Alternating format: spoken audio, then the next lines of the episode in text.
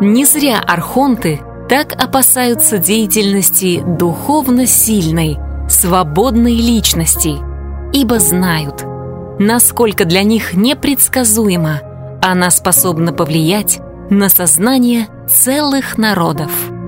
Из книги Анастасии Новых «Сэнсэй-IV».